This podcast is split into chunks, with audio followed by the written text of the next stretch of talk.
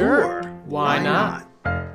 So, if y'all listen to that episode that we had Samantha Williams on last week, she talked about her involvement with Broadway for Racial Justice. Well, we actually got a chance to catch up with Noah Magaka. They are an executive assistant within that organization and they are on the executive board. Now, before we get into today's episode, we wanted to take a moment to highlight Noah and the wonderful work that they are doing with this wonderful organization. So, have a listen. Hey, y'all. Hi, Noah. Hi, Noah. How's it going? Good. So good. So good. How are you? Living our best life. Oh my gosh, doing well. So you just started working for Broadway for Racial Justice. Go ahead and why don't you explain to the audience uh, what that is and what your role within that organization is? Yeah, so Broadway for Racial Justice is a nonprofit organization.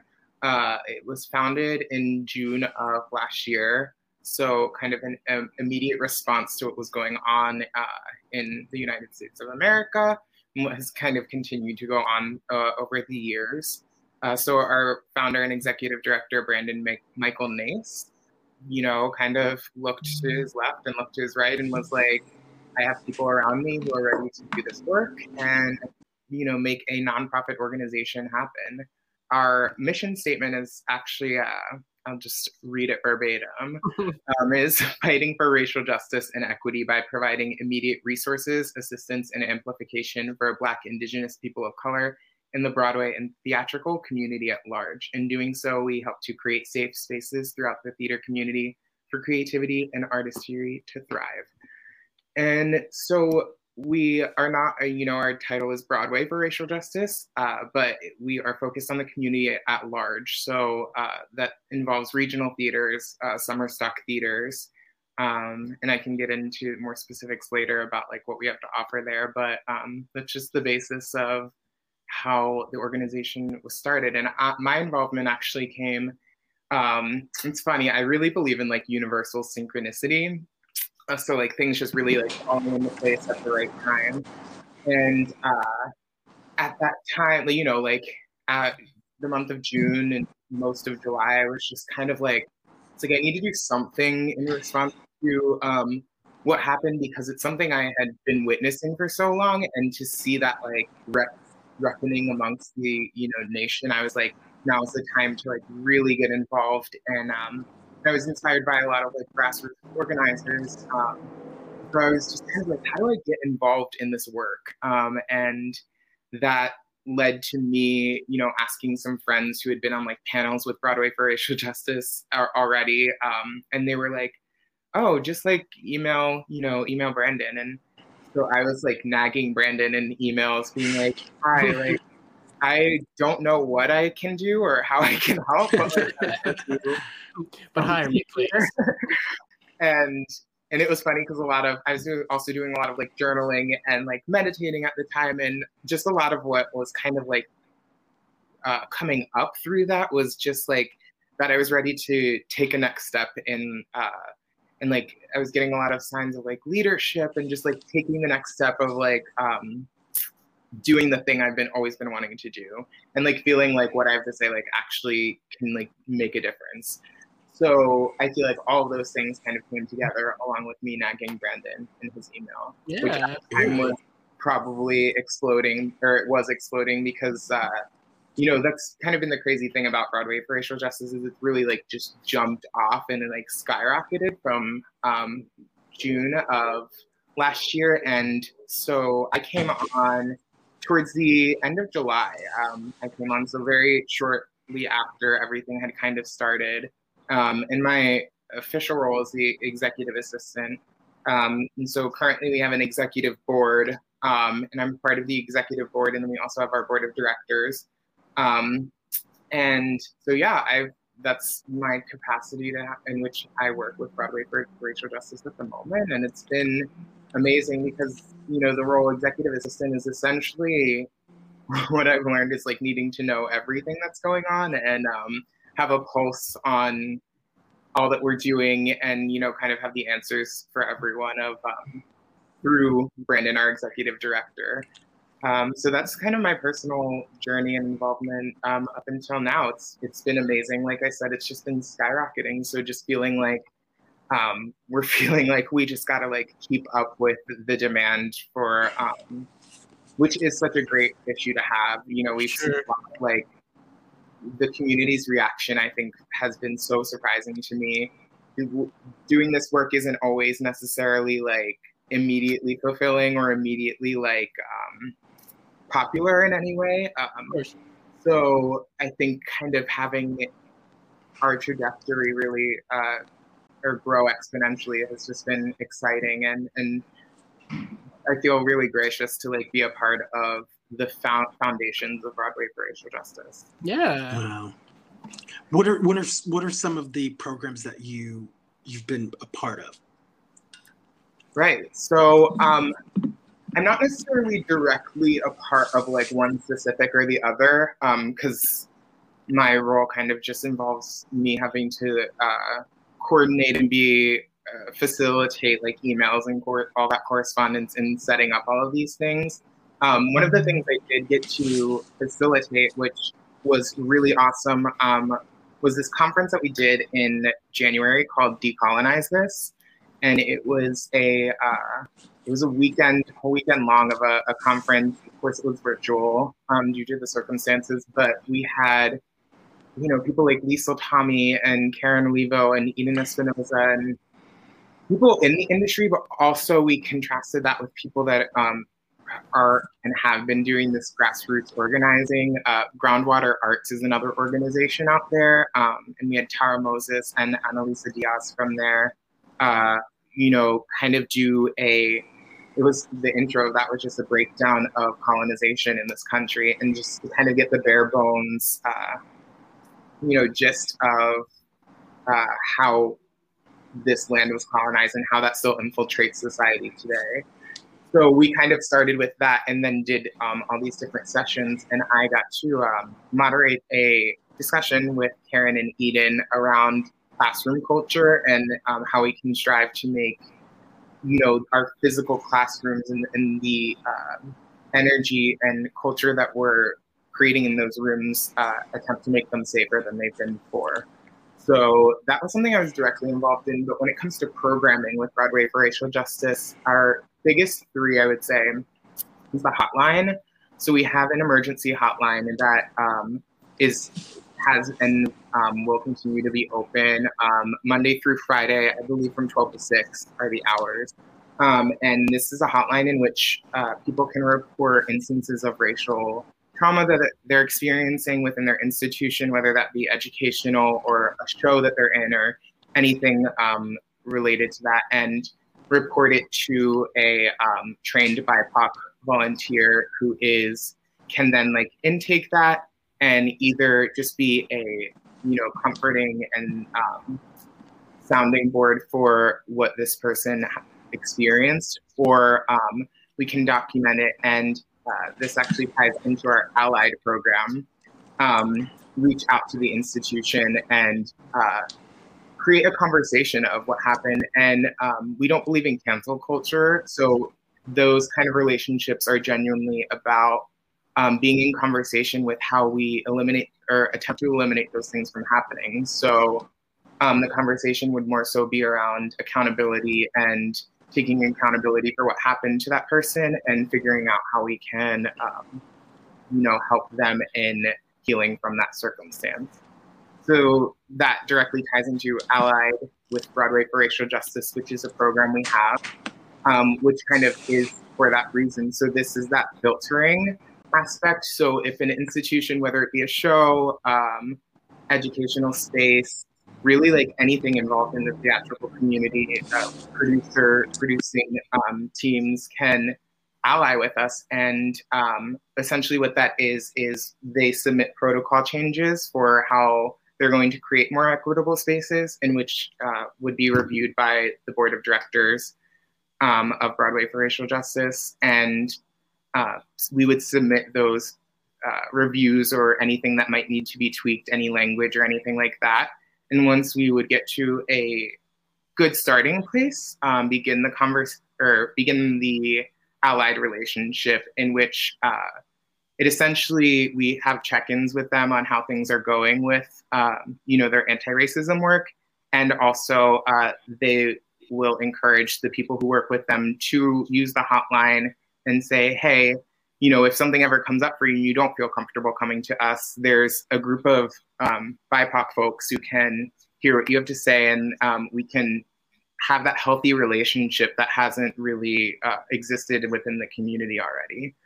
So that's the Allied program. And then we also have an emergency assistance fund, which uh, is really trying, attempting to deconstruct all the hoops people have to jump through to get financial assistance. So it is for Black, Indigenous people of color, identifying folks who, um, you know, are in emergency assistance situation um, in which they need some extra money and um, can apply for this you know micro grant that will then go to a board outside of our organization to review. And then yeah if they, it's approved then we uh, submit that micro grant and uh, that's just another that's the third and final portion i would say of just our like basic programming that we have. We've done virtual concerts and things like that, but yeah, like I've been rambling on for a while. no, it's all it's all incredible. This is why we had you on. We wanted to know about it. Um, I have a question: Is are there and this could be classified i don't know but is there is there any events or anything coming up that you're particularly excited about or anything that's kind of in the works that that you're that you think that people should you know have on their radars Okay, first let me think about what I'm allowed to say. That's what I said it might be classified. I'm, like, I'm allowed to say something, but I'm like, I don't know timeline wise. Um, what I can next month. So actually tonight is our final for Black History Month because I guess that's why next month we don't have a ton of stuff going on because Black History Month we've uh, had three portions of it: yeah. amplify, educate, and um, celebrate. And so, um, actually, at 7 p.m. tonight, we are, are going, our YouTube live will be showing um, our last set for the revival concert, which is a part of our celebrate uh, mm-hmm. portion mm. of Black History Month. So, that's been a concert that um, Brandon produced and put together of, uh, you know, some up and coming Black artists who um, could use the amplification and they uh, we did a little interview situation and got to hear about why they're singing the song that they chose to sing, and um, that all the songs are black artists, and uh, so that's been really exciting. And that's Black History Month has been taking up a lot of the capacity of the organization because sure. there's a yeah. lot of different moving parts. But that's fi- finishing tonight is our last um, our last set for that but the until the end of February, we'll be releasing content um, for Black History Month, all the nonprofit organizations we've been amplifying. We've also been amplifying um, artists outside of the people involved in the concert series on our page through videos that they submitted.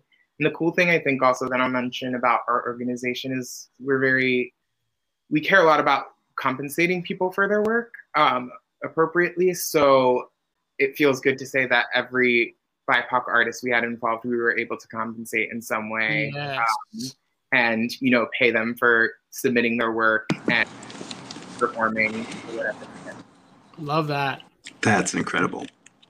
well, uh, Noah, so thank you for for uh, explaining uh, all of that to us and to our listeners. Is there uh, where can they find like on social media? Where can they find this organization, and where can they find you specifically if you want people to follow you? Throw, throw out your socials there for us, if you would. Oh my gosh, I'm so bad at that. yeah. um, for Broadway for Racial Justice, uh, our website is www.bfrj.org.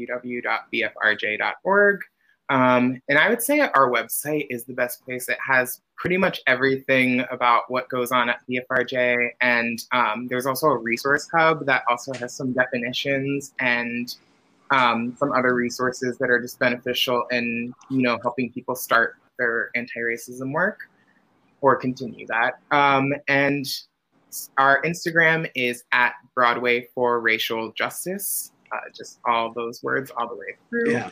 And my Instagram handle is at No of Noah. Um, a little pun there. yes. Well, Noah, thank you so so much for uh, for doing this little promo spot for us and, uh, Yes. and for getting the information out there because this is important work. You are doing the important work, and it's only just beginning. So we really do appreciate you coming on with us today. Yes. Thank you so much, Noah. If you would like to be featured on our show, just like Noah or Julia Franklin, reach out to us. Reach out to us on social media at Sure Why Not Pod, and we'll get you on the show. You'll be able to talk about any artistic endeavor you're working on, or perhaps you started a business, or perhaps you're just doing a stage reading over Zoom and you want to tell us about it. Let us know and we'll get you on the show.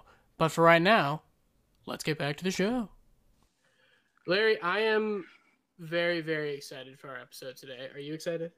I am so excited. I don't even know what to do right now. I've got my bunny ears on. I've Yeah. been like excited all week about this. for yeah for those at home wait. listening for those listening larry has pink bunny ears on and That's he's right. like, he's like i'm ready for this episode it's gonna happen and he's like That's i'm right, just gonna laugh the whole time Oh, it's a lot God, well the reason for- why the reason why we are so excited today is because we have a guest we have a very special guest here today he is an actor that hails from upstate New York, I was told, and he currently lives in the city. And um, he uh, has many uh, many credits to his name, uh, some of which include the Broadway casts of The Bridges of Madison County, The Book of Mormon. Currently, he is starring in Tina, the Tina Turner musical. He also has been involved uh, with Parade at Lincoln Center, and he also was involved in the regional revival production of The Secret Garden. And he's just an all around good fellow. Uh, Larry knows him, and I am very happy that I get to talk to him today and uh, and become better friends with him today. And our guest today is none other than Charles Franklin. Hi, Charles. Charles Franklin. It's so interesting hearing the name Charles. I have Oh, like I guess your your stage name Charlie is Charlie, Franklin. isn't it? it's no, it's uh, you know it's it's weird because I hear Charles all day because I'm with my family all the time. yeah. But you know it's it's I don't expect it anymore, which is so weird to get to that point where I just expect someone to say Charlie and I hear Charles, which is what I grew up as. And why should that be weird? Anywho. it's my name. Uh, we we did forget to mention that Charles was also featured in The Loudest Voice and uh, Yes. Shades of Blue as well, and a very very interesting show called Fate Twisted Simply. Huh? I Are you on my IMDb? yeah. yeah. That's another issue. Uh, yeah. there's, there's another Charlie Franklin. No And- way. Is that true? combined our IMDb pages. And I've written to them about this. I'm like, hey, I don't, I love all the credits, but I can't accept them all. So I'm, on, I, I've sent them emails. I've said, hey, I, this isn't me. I've only done these ones, and and they have yet to respond. So maybe They're like, one we're day. going to give you all the credits. That's the oh thing. Is I feel like when I get more credits, then they'll finally be like, "Wait, you didn't get those," and then they'll take them all away again. They'll just ban your account for like ever. Yeah. I was I was watching the preview for it and I was like, wow, when did Charles shoot this these clips? Like maybe he's like a featured background person. Nope. Uh, I have, I know nothing about that project. I hope it's amazing for the other Charlie Franklin's Oh sake, but. I, I just, man, yeah, maybe I should watch it and see if there was even a part for me back in what 1998, whenever that was. There's some like love triangle between the dad and the like girlfriend. It's Oh, boy. it's interesting. Yeah, six-year-old so me would have played the dad. Started your Broadway career uh, while you were still in school. I did. Um, your your first show was Bridges, and what was that process like? Did you tell anyone, "Hey, I'm auditioning for the show. I might book it"? What was like, and and what was your experience? Yeah. Okay. Um, well, I at Pace we were not required, but definitely encouraged to to speak to the staff and and, and our teachers and, and just talk about what projects we thought we could be going in for. And they would either advise us to go or not. And usually, you know, usually I think for the most part they'd say, Yeah, okay, great. I just think they wanted to, you know, make sure that you were going out for stuff that you were absolutely ready for. So you didn't start your career off with a, you know, bad name or anything. But I don't really remember, you know, being told like, yeah, definitely go, but I I did anyway, and I, it, yeah, I feel like I just got lucky. It was down to you know two people. I was like, wow, okay, I think this might actually go my way. And I then, you know, got the call like right after my final call back had to go to class. And I was like, oh, this is so weird. All I want to do is like go out and celebrate. And nope, I got to go to class now. Um, but it was fun. It was nice. It was a cool experience to, you know, swing.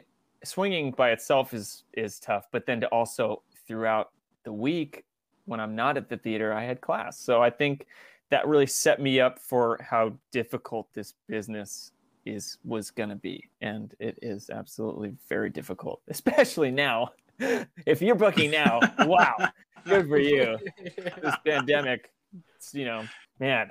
So what what yeah. what school year was that for you? Was that junior year or, or senior it was year? my senior year. I had i had one semester left. So it wasn't so bad you know yeah and i i knew and i had gotten most of my classes out of the way so it was I had the ability to kind of be taking what I wanted to take at that time. And so I could reconfigure my schedule to make it all work. Do you remember the moment when you met Jason Robert Brown? Do I remember the moment? I met Jason, I think he had actually done a workshop for my mom's vocal studio a couple of years before. I had met him before that audition. I, I don't think we'd ever worked together on anything. And I'm not sure I ever did a workshop with him. I think he did a workshop and then he did a concert afterwards in this old church. And he just sat at a piano and sang like eight songs. And I just was blown away. I was I, I, was obsessed with Jason Robert Brown. And to the point where in school we had a we had an assignment in my business of acting class my first semester that just said give yourself a goal and my goal was to get cast in a new Jason Robert Brown musical. No way. And it, I, wow. I, I, mean, before I even knew Bridges was a thing that was, you know, it wasn't even a blip in my memory, and and then just it's just so cool, you know, to by the second semester have accomplished that. I mean, obviously, I was so lucky to do so. I don't think that like I was like, yeah, exactly, because I wrote it down. But obviously, it helped. You know, I'm a big believer in writing things down at this point. You were a swing on that show. Who, what roles did you cover? I covered um, basically all the guys. Um, oh, really? Wow. there were, there were, it, there had to be a crazy situation for me to go on for like you know the older ensemble member in the yeah. show, but but I learned them all, and then I I also was specifically hired to cover um, Michael, the son. Nice. Yeah, which is played by the wonderful Derek Klena. He's a huge fan of the show, Derek. Oh. Yes. so when did you get to meet the entire cast? Were you sort of like, oh my god? That was also interesting. It's the first time I've heard of this happening, but we were brought in. All the swings were brought in at the end of Tech Week, or no, beginning of Tech Week. So we saw the final run in the studio, and then um, and then we were just kind of went right into the theater. So it was a game of catch up at that point. Wow, yeah. Um, wow. Actually, I, li- I lied to you. We were we were invited to the first uh, the meet and greet that led into the first read through of the script. But I we didn't stay for the read through. I'm not sure if we were kicked out or if it was a situation they're like you can go if you want, and we left. I imagine that I would have stayed, but yes, but it was a it was fun. It was I mean just the greatest group of of swings to spend all day with. It was just such a great experience. Yeah. So, like, how do you prepare to swing a role? You personally? Oh, gosh. I mean, there's the whole physical aspect of just having everything you need note cards and, and, you know, just you want to label all your pages and write down the blocking for each person and then it was also I had never I'd never swung anything and I had never thought that I would be in that position at that time that I was. So it was kind of extremely eye opening. I, I I basically wrote down everyone's moves left and right.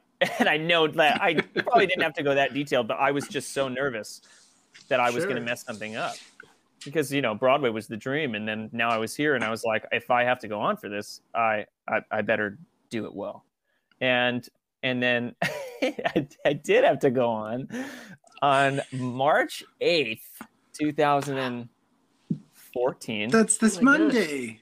That's coming up. Yeah, and uh, it was because uh, one of the ensemble guys uh, had laryngitis, and he had done the matinee, and then for the night show, uh, he had called out, and I was just first I was super excited, and then I just was like, "Hey, can you stick around for a sec and just kind of like answer some questions for me?" And he ended up, bless his soul, walking me through every single scene on the Wow. stage because you know he it's not like he got hurt he was he was just unable to talk so he was like pointing me out his name is luke thanks luke and um it ended up just being everyone on stage just basically pushing me everywhere i needed to go Shove with love. the one rule was do not hit kelli o'hara when you wheel on the staircase and so i was like oh. I'm gonna hit Kelli O'Hara when I wheel on the staircase. I'm Charlie Franklin. Of course, I'm gonna hit her. Like I mess up everything.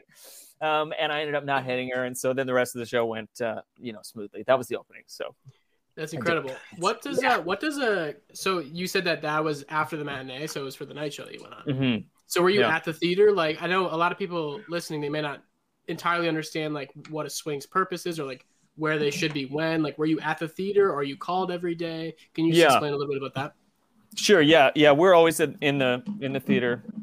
Swings are there no matter what, just because Yeah. in case something happens. When I did Mormon, I called out mid show a couple of times, and and honestly, by the time I got off stage, it's amazing what stage management can do. There's someone just waiting in costume, like ready to go on for your next. Mid scene. Wow. it's pretty unbelievable. But and you know, if it's not an emergency, word travels pretty fast. So for something like laryngitis, I've done this, and this is what what Luke had done is, I think he was you know starting to realize it was going, and people were were starting to warn me just to be ready, you know, just in case. And when it ended up happening, it wasn't as big of a surprise as like you know go on right now. I had all that in between to prepare for it, which was really nice. But yeah, we're Mhm. always there, and we're always just. Um, I mean, it, you know, it gets boring until something like that happens, and then and then you know, for the the week after that, you're just Yeah. sitting there thinking, okay, it's going to happen again. I got to be ready. I can't just you know, sit back here and watch a TV anymore. I got to be ready to go. Right. Um, but it makes it better when you're just throw it on. I think too. Sure. Sometimes. Uh, your your next show was Book of Mormon. After that, um, Yes. so how did that sort of happen?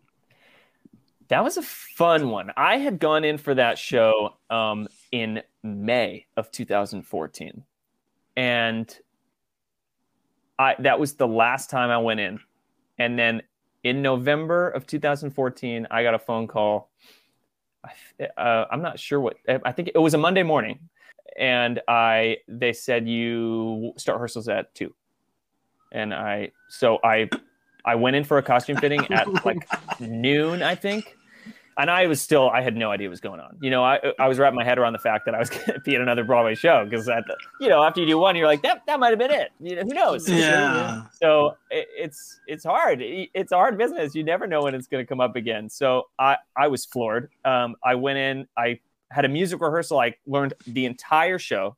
And the first thing we started with was Spooky Mormon Hell Dream. And I was learning the vocals and I stopped him about halfway through and I was like, I'm sorry. Can you walk me through what this show is about? Because I have no clue what No the hell way! you're talking about. so I had no is like- idea what was yeah. going on. And so, yeah, he was very nice and, and walked me through it. But then that night, this makes the story even crazier. That night, I was being thrown into a show at the Duke Theater off Broadway that I had done in a reading because someone um, who was playing my part in that show went to go film a movie. So they were throwing me in for that one night. And I was supposed to have a put in that day to learn basically the whole show, which I had been watching a couple nights beforehand. and I couldn't go to the put in because I had Mormon rehearsals. And I and I told I told them I was like, listen, I have a Broadway commitment now. I, I don't know what to do. And they were like, it's okay. We'll just come and we'll you know figure it out. So that night I went on for this sh- role of the show that I wasn't in. And then the next day I woke up and went to Mormon rehearsal again. And I was like, what is my entire life? and I don't think anything will be as crazy as that was. Oh Um, but my the show was the underclassman, and it I, I would have dropped anything to do it because it it was a phenomenal show. So I'm glad that I got the chance to do that one do show. You know, even in the midst of the madness, it was worth it. With with Book of Mormon, did they tell you, okay, you're playing this role and you're covering these roles? yeah, Sort so I didn't cover in Mormon, and that was another thing that I was happy about at the time. You know, as time went on, I was like, I could probably be doing something else here, but at that point, I was just glad, glad to be learning the, you know, 15 ensemble tracks that I was, you know, racing through on stage. But yeah, it was just kind of my agent called and was like, "Hey, you start rehearsal now, go." I was like, "Okay." Oh, it- you know, it's, it's I don't even remember I remember walking out into the into my, you know, living room of my apartment, and Micah Wallace was there, and I was like, Micah. He was like, "What?" I was like, "I'm gonna be in Book of Mormon on Broadway today." He was like, "What?" Today. It was just ridiculous. so how do you, how do you like rehearse that show with no one else because everyone else is already Yeah. doing the show? Do they? No, actually, I did rehearse with somebody. I went in with um, magically. I went in with my dance partner. Um, so for most of the numbers, you're paired up with the same person, and we both got added into the show on the same day. So that was really amazing because we could rehearse with each other, and then we got to go on and. You know, some of the numbers we danced with other people, but um, for the main numbers that we learned, we were we learned it with each other, and then we got to do it on stage the first night together, which was great. But it, it, it is one of those things where you you do not know what it's going to feel like until you're out there because you're learning the numbers and it's really hard. You have we had a week and a half before our put in. It was the following Friday. I started on the Monday and it was the following Friday. And then we did a put in with the cast where we were the only ones in costume. And there's no lights, um, there's no orchestra. It's just a piano in the in the audience, and the cast is, you know, they're they have shows going on. They're not phoning it in by any means, but they're taking it easy. And so you don't know what it feels like until you finally go on. We went on that following Tuesday for the first time, and we got out there for hello. Well, I guess at this point I'm speaking for myself, but the lights are so bright, and you do not know what it's going to feel like until you get out there, and you can't see anybody. That you can't see the audience at all, but you feel them. It is this palpable energy, and it was the scariest thing in the world. It was so scary that I, you know, I messed up once or twice in the show. Not nothing major, but at the end of the show, I was like, I, I don't, I don't want to go on and do that again tomorrow. It, it was so scary and you know i did and then it became fun Yeah. after about a week i remember being like oh i get to do this all the time and it's a job and i'm getting used to it and it's not scary anymore and now you know i've done the show twice i can go in i could probably go in tomorrow and know that track better than i know my tina track you know it's just it just becomes muscle memory when you do it for that long yeah. It's such a That fun is show amazing. too. Gosh. oh it's the best So time fun. ever And uh, how is well? It's because of the reactions. Do you are you guys instructed to sort of like hold, or how does that? How do they direct you as far as like the audience's reaction? Do you just I think if there's something that you're consistently screwing up, um, they'll tell you eventually, but it's mainly a feel it out for yourself. And then when the um, associate directors come in and, and they're, you know, able to, you know, give their, their few notes that they usually give for a, a long running production. If you're messing some up big time, they'll be, they'll tell you. and other than that, I think um, it's just a learning experience, and that's what's also so cool is you know you can change things as long as you're not changing your blocking and changing the notes. You can make different choices, and sometimes things land and sometimes things don't. But you're never gonna find what works if you don't try new things, and you're never gonna if you're not if you're sticking with the same stuff every night. You'll never know if there's something funnier. You'll never know if there's something that'll connect on a deeper level with other people and so it is fun to that's why it's called a play you know you're just supposed to play and uh, Yeah, if you have a cast that is so open and accepting and and friendly as um, as the Mormon cast was and as the Tina cast is, um, then it's it just makes it extra fun, you know. Absolutely. Um, so after Mormon, you decide to take a different. Um, you do Secret Garden. How did that decision come about?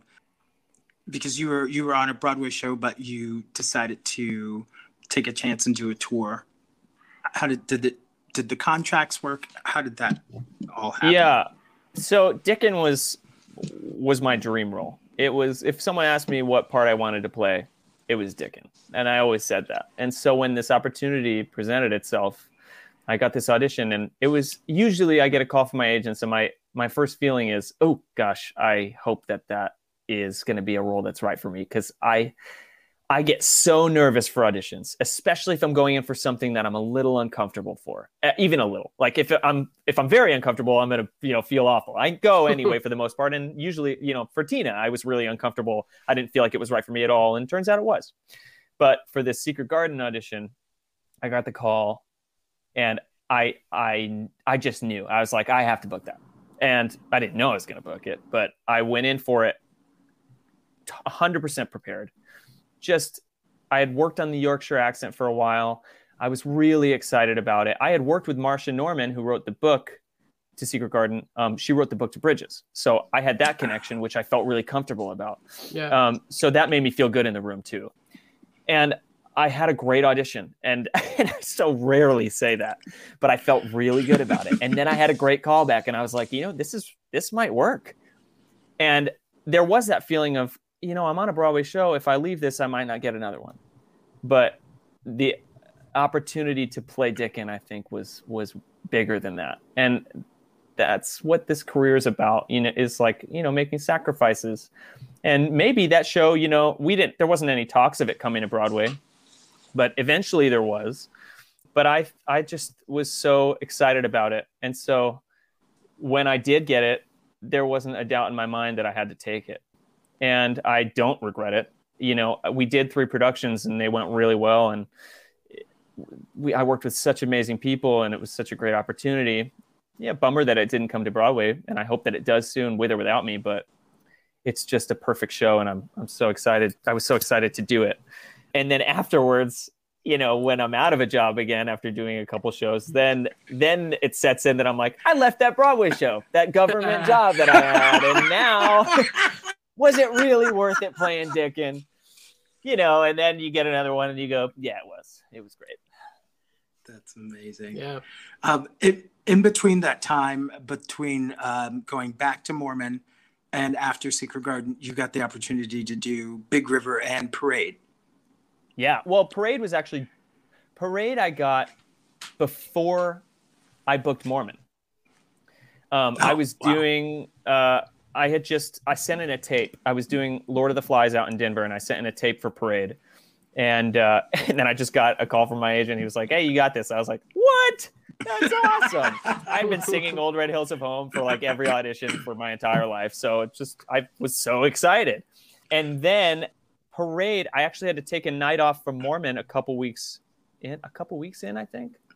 Yeah, about a month later to do um, the parade concert because it was already a commitment I had. And then for Big River, that w- that was I don't know how I got that job. I um I went in for Huck, and then I got uh, a call back to come in for the ensemble. And I was like, yeah, you know, I I like this show. It'll be a really cool experience. I'll go for it. And I went in, and they they they asked me if I could sing "Hand for the Hog," and I was like, I was like, uh, I, I would love to, but I don't know what that is. And so they were like, okay, that's okay. Um, do you have a song that maybe would fit this like Tom Sawyer vibe? And I had done this show Orphan Train in high school that I played this like ruffian high school like high schooler kid back in you know the olden days and and the song fit perfectly. it was just about this kid who was like I don't care about anything. And uh Perfect. it must have worked because you know I went in for the ensemble and then I got I left and I got a phone call that was like, "Hey, they want you to play Tom Sawyer." I was like, "How? what did I do? I didn't even know his song." Oh man, I you know, in talking to you guys, I think I'm realizing that I have been the luckiest human being in this entire career.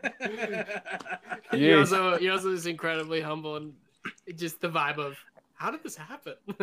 It is like how did this happen will be the name of my memoir. yeah, how did this happen? And it will start with me going, I'm cool enough to write a memoir? How did this happen? how did this even happen? I've watched that. I have watched that parade concert more times than I care to admit, and it, I, it must have just felt so badass to just open like you know everyone's excited like it's a stacked cast all these people are in it and the orchestra and like so everyone's excited and then like you're the first person that they see it must Yeah, it have was- felt so cool It was it was the scariest thing. Um, well yeah of I- course that too yeah. But at the point I was backstage, I was like hyperventilating almost about to go on stage. But unlike Mormon, I, you know, JRB went on and they all applauded him. And I, that, like the echo of, of, uh, I don't think it's called the same thing now, but I think it's called David Geffen Hall. I, I think, think that's so. what it's called Yeah. now. Maybe not. That place in Lincoln Center, it just echoed like crazy. And so I got extra nervous. And then I walked on and I got to the mic and the, the the drums had already, you know, had been going and I immediately lost all my fear. It's one of the only times I didn't have stage fright. Um, Really? was uh, when I went on to sing that song. And I don't know why. I mean, I know that, you know, I had been singing that song for forever and I, I knew it like the back of my hand, but uh, it was just I think it was just this feeling of like this this might be the most important moment of your whole career. So there's no point in stressing about it. You got to just let go and do it. yeah, And it, it it felt really good. It it felt good. It was a one. It was definitely the coolest night of my life um, thus far. And uh, just to work with those people too. I wish that we had had more than two weeks on it because uh, one week. I think it was only one week It's one week, I think so. and uh, I, I, you know, I barely remember it because it just went by so fast. sure But- it's so cool And that was your second time working with with Jason Robert Brown. Yeah, good old jason good old Jay. Good old Jay. uh, so at that point, you you end up going back into Mormon. yep. You're recast in, in a different different role this time. Um, what what track were you your second time in in Mormon? The first time I was Elder Brown, etc., and the second time I was Elder Davis, etc. Um, but I like to pronounce it Elder Davis, and and I don't introduce myself in the show um, as as Elder Davis, and uh, so McKinley does, and Stephen Ashfield, who played McKinley, sometimes just to like change up the show on stage, would introduce me as Elder Davis, and it would throw everybody off. And so much of that happened in that show. Nothing that would you know really screw with the audience but just little things like that. And it's keeping a straight face on stage with those guys in that show is the it, it- it's the hardest thing in the entire world because they're the funniest people ever and you just look around and everyone's trying not to laugh and that makes you want to Yeah. laugh even harder and that was what the Yeah. entire experience of book of mormon was for me Did you have to relearn? Well, it's a new track, so it's same songs, different choreography, different spots. Was that crazy for you the first couple of weeks going in because you were used to It the other was. track? I had enough of a break, I think, where I I remembered a lot of the choreography, and so a couple things where it's like you're turning over your left now instead of your right was a little bit annoying at first, but um, it never really messed with me too bad. I was added to All American Prophet because I played Brigham Young in the first time that I was in it, and then the second time I played a pioneer, and it was so much more fun. And that was my favorite number in the show to do. So it was just cool to go back and be able to do something else, you know. Yeah So you, your agent gets in touch with you. Um, how does he present auditioning for Tina? Yeah, I got an email about going in for Tina, and I I have this thing where every time I get an email for um, a a, a pop rock or you know not traditional musical theater show, I just go, I'm not right for it. I I'm not that's not for me. And so my immediate thought is I'm going to tell my agents to turn it down. And obviously I don't end up following through that 95% of the time because I'm an actor and I want a job. Um, so I look at the lines, I look at the script, and I start to see that this character is kind of awesome. He comes in in Act Two, which is awesome. awesome. and um, he's just kind of like a he's really driven he's the comic relief of act two a little bit you know and that it just kind of i realized was a dream role that i didn't have. And i was like well that'd be cool to originate something that is i feel really right for me. And so i went in for it kind of reluctantly. But at that point i was like you know uh, i've done enough pop rock stuff where even if I feel out of place, I had I definitely had imposter syndrome going in for it, but I I think I was able to go in. Str- I had to go in with an Australian accent, and I felt really good on the accent. My favorite there. so I went into the room, and uh, and the director was so sweet, Phillida Lloyd, and she she was just she made me feel so comfortable. She's one of those directors that just got up and started working with you. yeah. And I had, you know, worked on the side. She was like, great, do it again and do this. And I was like, great. And I did. And she was like, awesome. And really, really great on the accent. I was like, yeah, okay, great. Thank Um, you. and uh, and then this is the best. She took 10 minutes and just asked me questions. She was just way. like, it was, I mean, maybe it wasn't 10 minutes. Maybe it was just 10 minutes in my mind because I was, you know, I want to get out of this audition room now yeah. but she was like, "Where do you see yourself in ten years?" And I was like, "Uh, okay." So I was brutally honest too because I wasn't prepared. So I was like, "Not here." I don't, I, you know, as much as I love theater, I was like, I don't want to be doing this my whole life. I want a family, you know. I want to like go and live in a cabin somewhere on a lake, and and she was like, "Okay, thank you for coming in." I was like, "Okay," and I left and just kicking myself the whole way home, being like, "Well." not only am I not booking that job, I'm never booking a job again. Um, oh my god! and then magically, I booked it.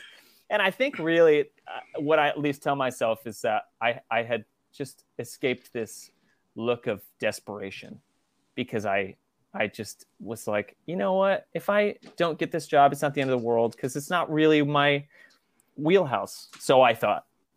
And I loved the audition, which I so rarely do. Usually I hate an audition and then I'm like, I want the show just to prove that I can do it. But I had a really good audition. So I was like, I don't, I, I feel good. But, you know, getting the opportunity to do it, do it is even better. And I, I had heard that um, in the rehearsal process, uh, Phillida said that she only casts people that she feels like she wants to go on vacation with.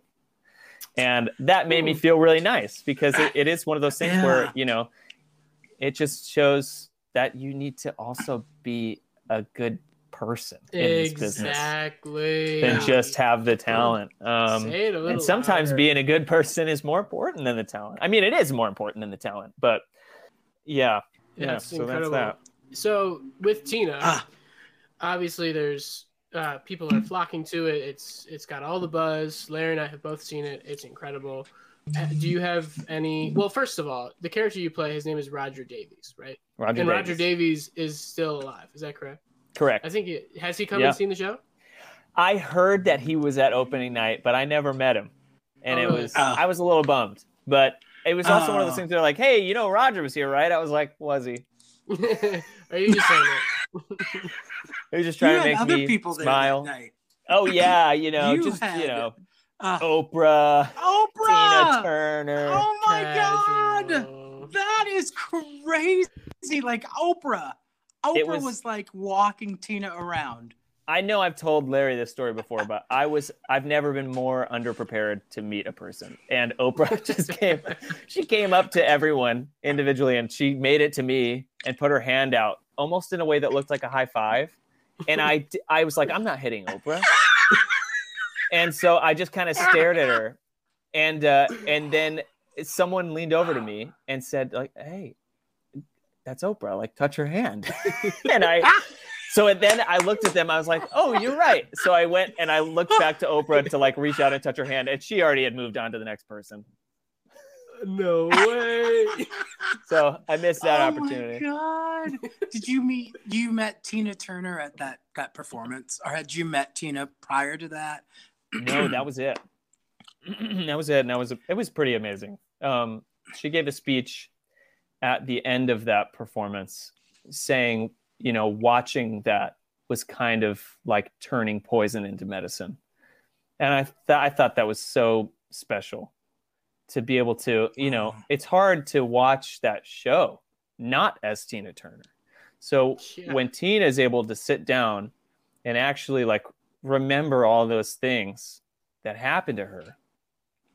And then all those things that happened to her. You know it's Yeah. cool that she was able to kind of relive that through us and and feel good about it. Because i can't imagine that it was easy but it was it was definitely very special. If you haven't seen this show, Tina is an incredible sh- story, Tina Turner's life, starring Adrienne Warren, who gives this incredible performance that I just like, I can't believe her body one moves like that. And that her voice can produce this sound eight shows a week. It's incredible. I just, there's never her a walking time down the stairs.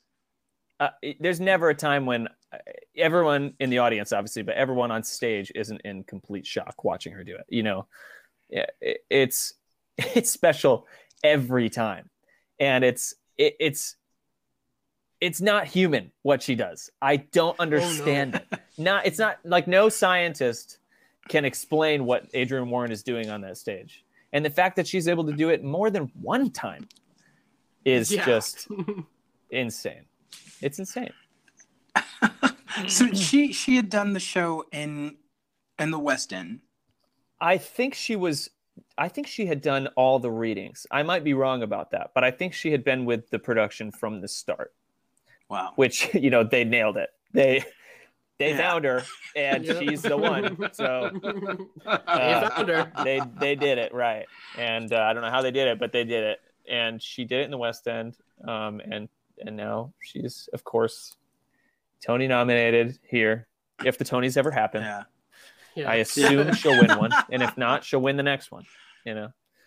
Yeah. For that first reading, when you first were in the room and you're like, oh, I'm a part of the show. I I never have gotten goosebumps the way that I did when we when we sat down and and did, did the read sing through for the first time because you don't you don't ex I I I can't talk about it because there's no words I can say like yeah. I she got up to sing it it was like 10 o'clock in the morning I don't even I don't know it, it's there's I can't talk about it because it it you just have to experience it it is magic if you haven't seen it, go see it. It's just incredible. Um, Charles, you've worked with a lot of big names in the Broadway industry, some of them being, I would say, role models, maybe for you. Uh, which which ones have sort of? I know you you were a big. Uh, did you get to work with him With who? I'm sorry, it cut out. with Gavin Creel? yeah, yeah, yeah. So I was watching Mormon. My first, the first night I got to watch it. Um, I was waiting for the show to start, and my my buddy Jeff, who I went to school with, had been doing the show, and he texted me. He's like, "Oh, congrats! You get to do Mormon." I was like, "Yeah, thanks." And he goes, "And you get to do it with Gavin." And I was like, "Gavin who?" and he was like, "Creel." And I almost threw up because Gavin Creel was like the person I looked up to my whole life. He's like, you know, what I what I tried to model my voice after for for years before I realized I should probably be finding my own voice. Um, but it, just it made the experience that more special. And then what really brought it home was the fact that Gavin was the most selfless, kind, generous, talented human being that you will ever meet, ever. And uh, gosh, it's just so nice when when good people have good things happen to them because sometimes you meet people that you know you're like this person has everything they must be great and they're not but he is one of those people that deserves everything that he has and it's it's it was just such a pleasure getting to work with him. I've heard he's crazy. Is he a little crazy? Like crazy, like um, like in like a fun way. oh, he's a blast. He's a blast. He is Like the I definition of somebody. just- yeah, it's like goofing around. Yeah, oh, yeah. always heard that. I mean, he loves playing on stage. He obviously takes his job really seriously. But if something happens on stage, he's the kind of person where I feel like if someone sneezed in the middle of a scene, he would say "bless you," and I, I mean an audience. Like he is just like he is ready to get whatever's thrown at him. If someone messes up, he's like ready to either make it a joke or go along with it or try to make them keep laughing and messing up. I mean, it's it's just it's because he's just playing. He knows it's you know the audience is there for a good time and he's gonna give it to him. and he is on board. He is on board. Um, you mentioned your mother's voice studio earlier. Your mom is the best, an amazing vocal coach, teacher. Did you grow up taking lessons from her, or did you? God no. Did you guys all sort of? no, I you know, not really, honestly, but Oh. obviously she taught from home. So no matter how many times I say I never got a lesson from my mom, I got a hundred lessons from my mom a week because just this osmosis learning experience of like, you know, I know every word to Part of Your World because I heard it Saturday morning from 8 a.m. to you know 7 p.m. But I I learned so much from my mom, even if I never took you know we didn't have weekly lessons or anything, but I would work on audition pieces with her sometimes, and she would say, "Why don't you try it like this?" And of course, I would say no because she's my mom, and I don't want to listen to my mom because I'm not a nerd. And, uh, and then eventually, you know, when I went and worked on it by myself, I would secretly take everything she told me to do and work through it, you know. But um, Yeah. so yes, I did take lessons with my mom. I don't like saying that I didn't because I technically didn't, but I absolutely did in a way. and I still would. You know, she's still. T- I'm in my childhood bedroom right now, and she for sure teaches lessons all day long, and I hear it over Zoom too. So there's a nice lag um, but I, I've learned more from my mom than from anyone else. Absolutely. Love that. Wow. Yeah. In every aspect Um, of so life. you've you've recently all of the Franklins went were were back at home recently. Oh, Is yeah. that what was that experience like? Madness. no, it's been great. It's so nice because oh man, the the the ability to spend time with your family in this business is is close to never. I mean, it's I get a week off twice a year, and other than that, you get you know you're one day off a week. So there's no long weekend you can take. If there's a long weekend in the real world, that usually means we have an added show. You know, so it's like Mm. It's rare that you have time to spend and so obviously you know it's a pandemic and it's been it's been a really hard time but in a, in a lot of ways it's been uh, the ultimate blessing to be able to spend time with every single one of my family members who you know we never thought we'd have this time. If someone's doing a show someone else is doing a show and you know it's it's just someone has a day off and someone has a different day off. It's it never happens. So it's Yeah. it was amazing. And you know we got to do some paint and sips from home and we had some family dinners and it's just been really great. Uh, um, besides being an amazing performer, actor, singer, uh, Charles also is a composer. Um, he composed the theme song to our podcast. He which sure love. did. Oh. Um, and he's also you recently uh, composed for a show. You did you Yeah. do all of the music? Can you tell us a little bit about that and where we Yeah. can find that? Sure. Um, well, actually, the streaming ended, but we are working on uh, taking this show. The show is called A Lone. It's a one man clown show. My best friend Aaron is um, a phenomenal clown. Uh, he has a degree. He went to clown school in Canada Oh, yeah. at the very famous L'École. Nationale des Cirques. Um, it's like directly next door to the Cirque du Soleil headquarters. It's pretty um, unbelievable. And uh, he had been working on this show for a while, and he messaged me one day and just said, "Hey, would you want to write a song for this?" And I was like, "Yeah, sure, absolutely. I, I would love to because you know I'm trying to work on getting more out there with it." But I had written a couple that he had sent me this version of his show that he did without my music, and it had a couple of songs in it already. And so I was kind of just writing along to the video of the show.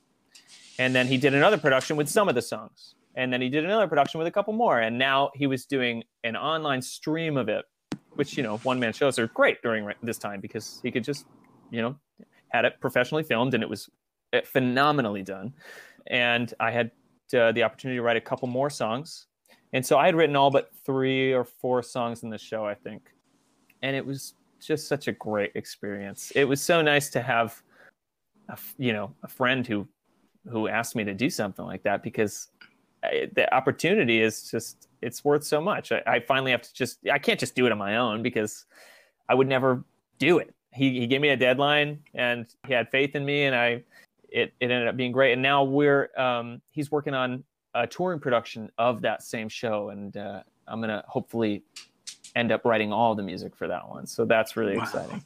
Yeah. And then sweet, sweet Larry Ray texted me and was like, "Hey, would you want to do this?" And I was like, "Absolutely, I would want to do it." and then you know, the first thing I sent him, I was like, "Hey, how's this sound?" He's like, "I love it." And I'm like, "Do you actually love it, or are you just Larry Ray and you just say that you love it?" so we'll yeah. never know if Larry actually loves the opening theme song to this podcast. but we uh, love it. You got it. it's perfect. It is perfect for what our show is.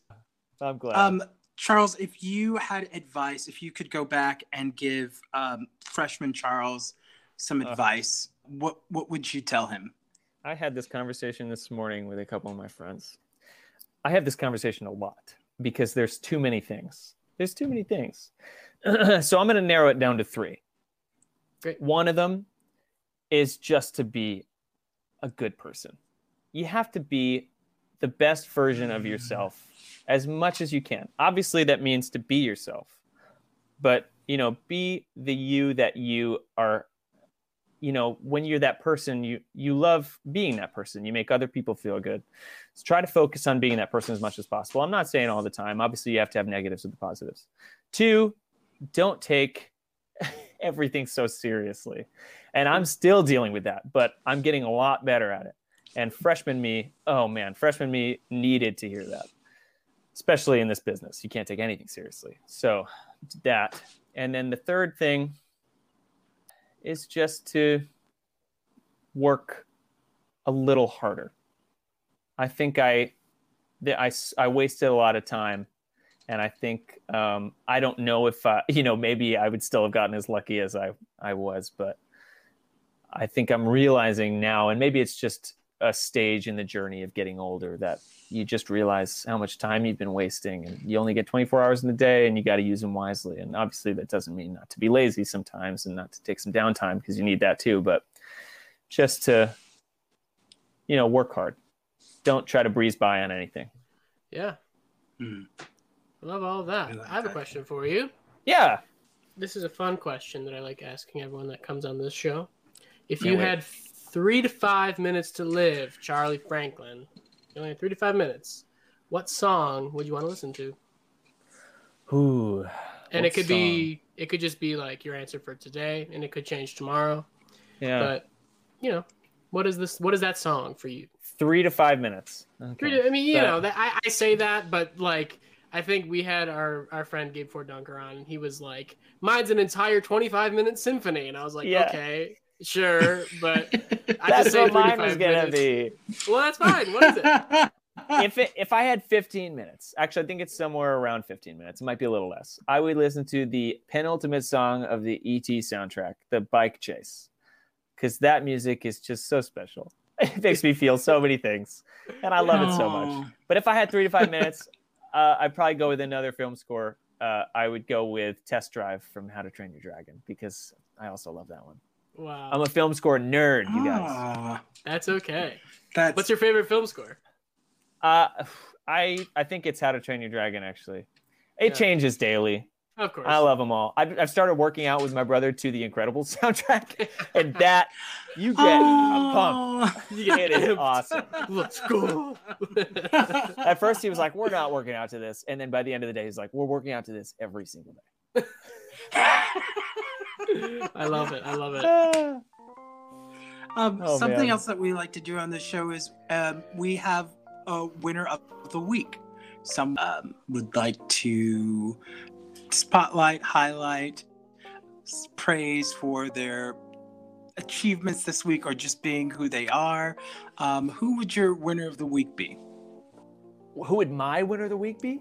Yeah. Oh, okay. Gosh, winner of the week. It can be anybody at all.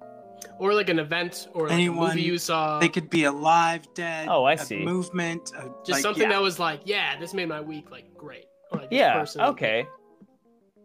Okay. Uh, this is gonna sound so stupid. I um I recently read Green Lights by Matthew McConaughey. It is a book basically about his journey through his life and you know a couple of things that he took away from it and um I have been referring back to that in my life a lot. And so I'm going to have to choose specifically Matthew McConaughey's Green Lights. And if you haven't read that book, I would highly recommend it. And I would highly recommend doing the Audible version because he reads it. You will have so much Oh, fun yes. turning the volume up and down because he goes from like, I'm a Matthew McConaughey, whisper, to this is me talking right now. and he ends every chapter. It's the best. So green light basically is him saying like, ah, you know, this is a great way to move forward. You did it. Like that's a green light. It, it's you did it. And so every chapter ends with him like telling a story about like something he did, and then he just I picture him leaning in close to his mic and just going, green light. And it is so great. Green light. That's brilliant. Regan, wh- who's your winner of the week? Oh gosh. Well, while you were explaining it, I mouthed to Charles. I was like, I don't have one, but I think I do have one. Uh, a couple day. Today is Thursday. yes. March 4th. That is correct. Um, Tuesday of this week. I. Okay, so have you guys seen the show Emily in Paris? I have not yet. Yes. Do you know Okay, that's isn't Phil Emily in Collins' Paris? daughter? It is. Maybe it is Emily and Paris. Well, this isn't about Emily in Paris. Kind of is, but apparently there's like a the, one- one of the episodes they had they did like a they like filmed in this exhibit, and it was like an immersive exhibit with all of Vincent Van Gogh's work, and so it was like all projections and like it's up on the walls and it's everywhere, and so they like it was so successful in Paris that they they brought it outside of Paris, and now it's it's currently in Chicago, which is where I'm at, and uh, I was able to go on Tuesday, and it's Amazing. I I had like no idea what to expect. I was like, I, I know like Van like I don't really know Van Gogh, but we get there and it's it's this it's this building in Old Town, which is like a, a neighborhood in like a northern Chicago, and it's just this art space that they converted, and th- like what they were able to do with all these projections and like the like they it's a whole it's like a 25 minute loop that just plays over and over. And you can like once you're in there you can kind of just like there's little like there's the six foot circles everywhere so you have to sit six feet apart.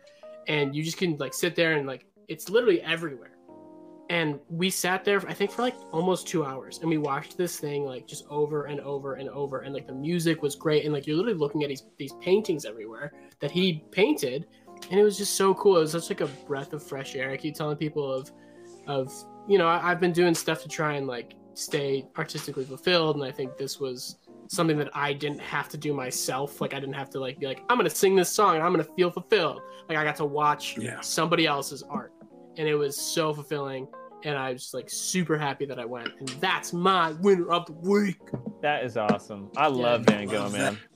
It's beautiful. It looks it looks really Yeah. Larry. Um well, my winner of the week, as always, Michelle Obama. of course naturally Winner of the week every week. she will be a Um, guest one day Snaps. I can't wait for her new new show to premiere. Um, but I would have to say uh, Pfizer. I I received my vaccine shot today. We'll see how it, Yeah, how yeah, we how we do.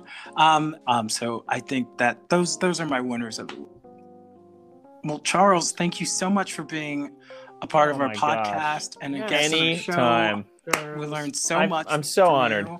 before we go where can Um, people uh where can people find you on social media? Is there anything you want to like plug here? This is your time, sir. Sure. Um, my Instagram is it's Charlie Franklin. Um, that's pretty much it. and you can catch him in Um, Tina when Broadway returns. I hope Yes. so. Jeez Louise. Well, awesome. Charles, Uh, it has truly been a pleasure. Thank you so so much. Uh, thank you both. Any last any last words of wisdom?